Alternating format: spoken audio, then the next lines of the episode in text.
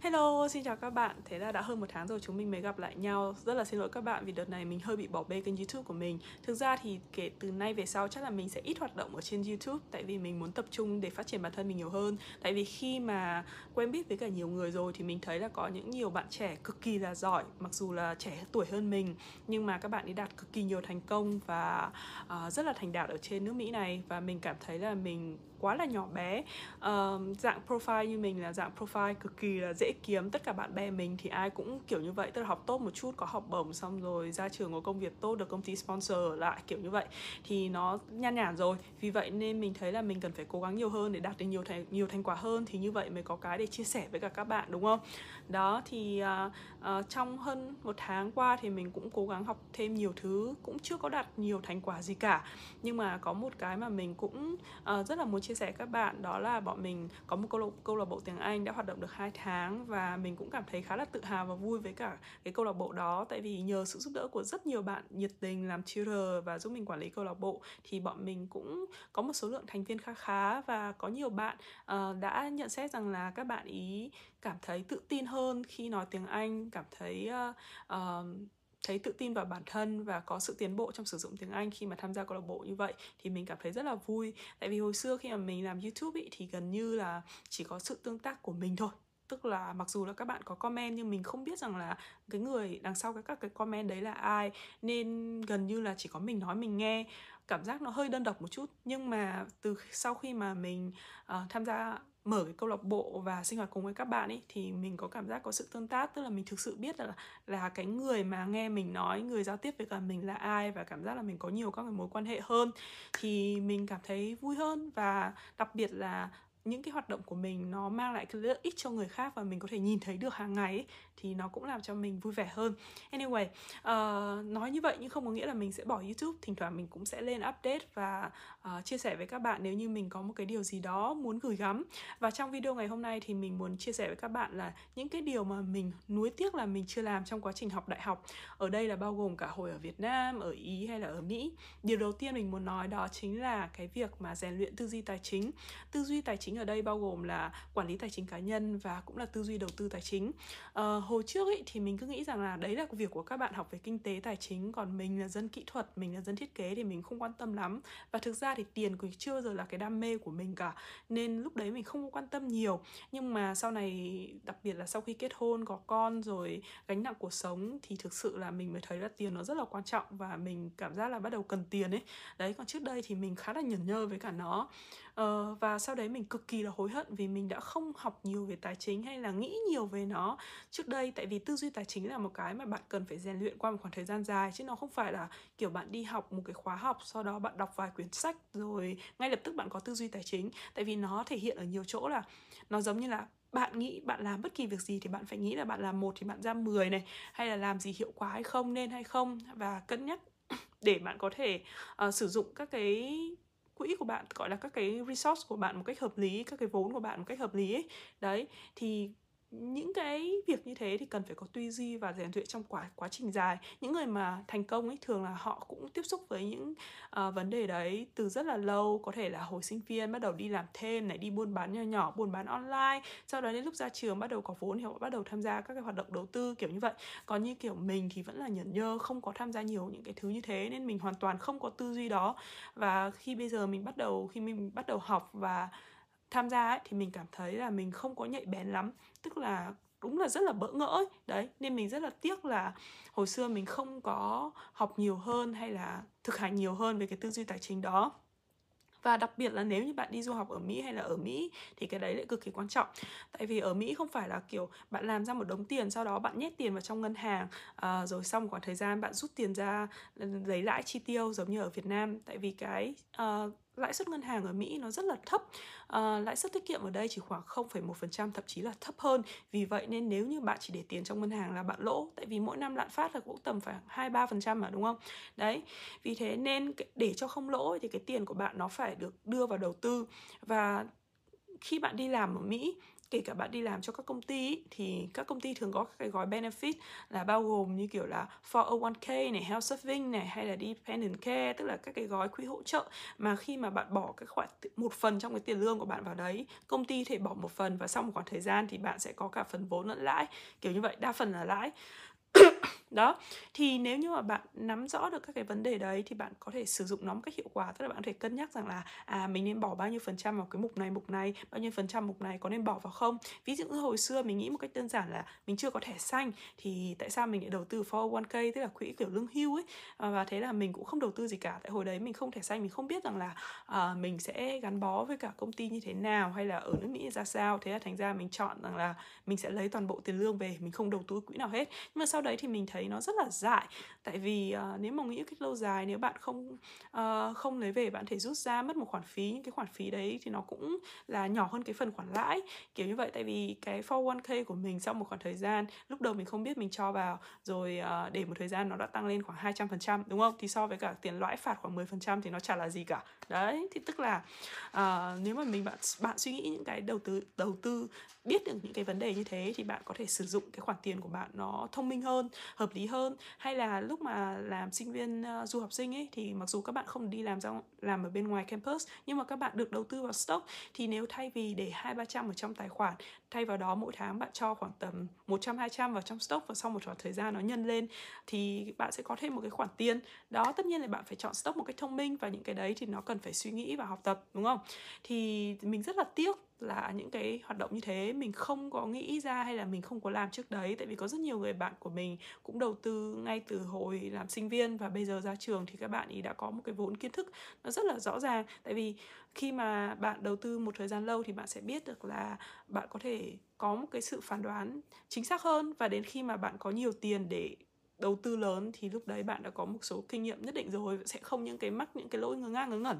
Đó thì nếu mà có cái tư duy về tài chính càng sớm thì nó càng có lợi đặc biệt là khi bạn ở mỹ. À, cái điều thứ hai mình thấy tiếc đó chính là tiết kiệm trong quan hệ bạn bè. Tiết kiệm ở đây tức là uh, lúc mà hồi mà mình ở ý ấy, thì uh, tại vì mình là đi học với dạng học bổng mà học bổng của mình nó rất là sát thế nên thành ra là mình luôn trong tình trạng là chi tiêu rất là cân nhắc. Cái hồi ở mỹ thì mình uh, thoải mái hơn tại vì mình sống ở cái chỗ khá là rẻ và lương của mình cũng tương đối cao thế nên mình khá là sống thoải mái ở hồi ở Mỹ. Nhưng mà hồi ở Ý thì thực sự là cái tiền học bổng nó vừa sát xít thôi ấy thế là mình phải tiết kiệm cực kỳ là tiết kiệm. Hồi đấy thì chương trình program của mình là có khoảng tầm 50 60 học sinh đến từ khắp nơi trên thế giới và cuối tuần thì bọn nó hay tụ thay tụ tập ở một cái quán bar và chi phí một lần tụ tập đấy khoảng tầm 6 đô rưỡi là bạn có một cái đồ uống và một số các cái đồ ăn nhằm linh tinh.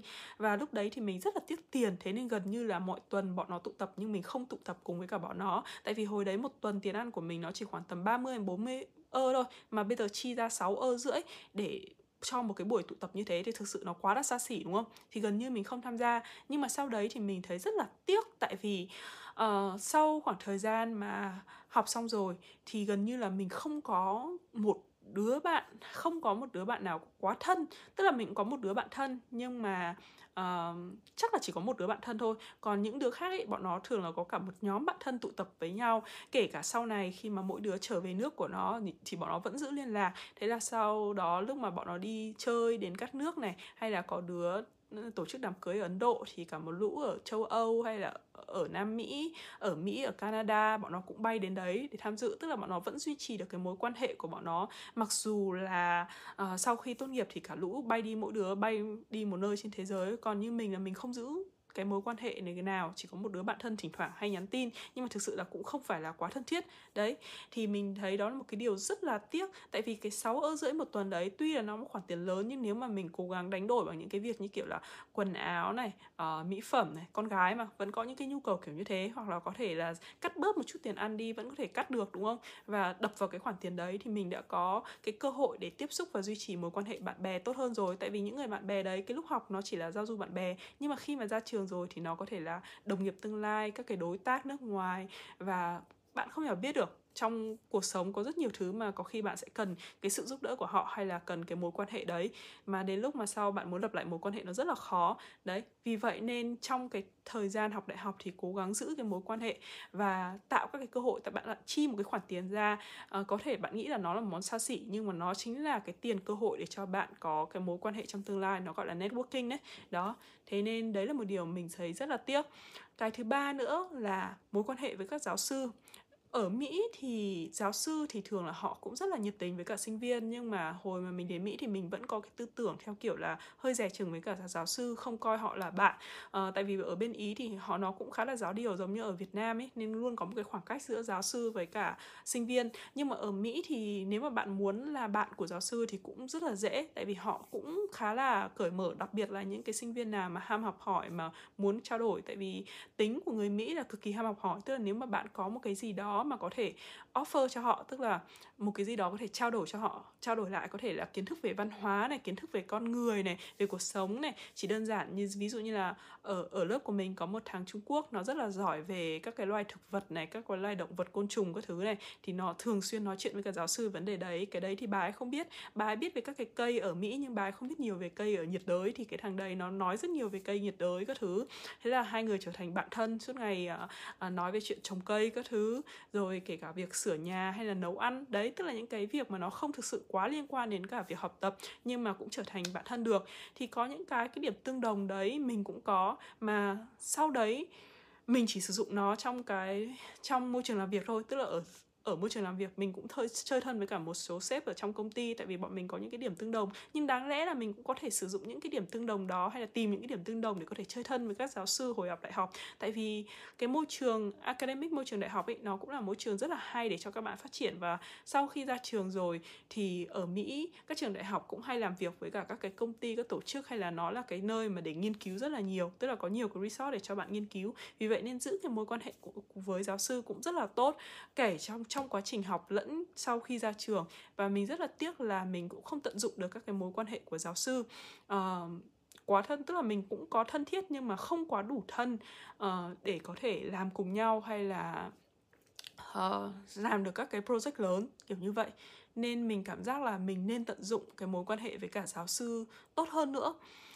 Cái thứ ba à nhầm cái thứ tư nữa là là các cái resource ở trường các bạn biết là học phí ở các trường ở Mỹ cực kỳ là đắt, đúng không?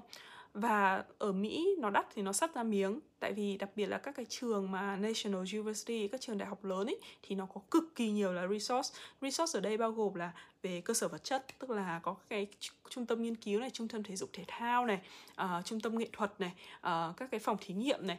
Uh, thì kể cả bạn không có học các cái ngành đó nhưng bạn vẫn có thể sử dụng các cái resource đấy của trường này thư viện này sách vở này.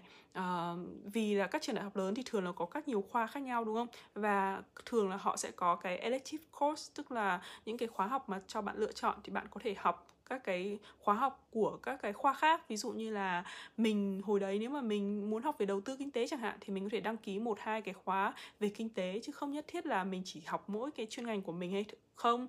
Rồi hồi đấy ở ở trường mình cũng có câu lạc bộ bắn cung um, hay câu lạc bộ kendo nhưng mà lúc đấy là cũng do học bận quá và thực ra mình cũng hơi lười nên mình không có đăng ký tham gia.